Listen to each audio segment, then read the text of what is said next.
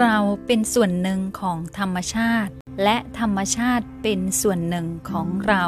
เมื่อหมดอายุไขบนโลกใบนี้ เราก็ต้องคืนร่างกายนี้ให้กับธรรมชาติ เหลือเพียงแต่จิตวิญญาณเดินทางต่อไป หากเรานั้นมาเรียนรู้ธรรมชาติของร่างกาย เรียนรู้ธรรมชาติของจิตใจ เรียนรู้ธรรมชาติของจิตวิญญาณ เราก็จะทำตัวให้กลมกลืนและสอดคล้องกับธรรมชาติภายในร่างกายจิตใจและจิตวิญญาณของเรา เมื่อเราได้ทำตัวกลมกลืนและสอดคล้องกับธรรมชาติ ชีวิตเราก็จะร่มเย็นเป็นสุข เราจะเป็นสุขกับชีวิตของเราได้ง่ายมาก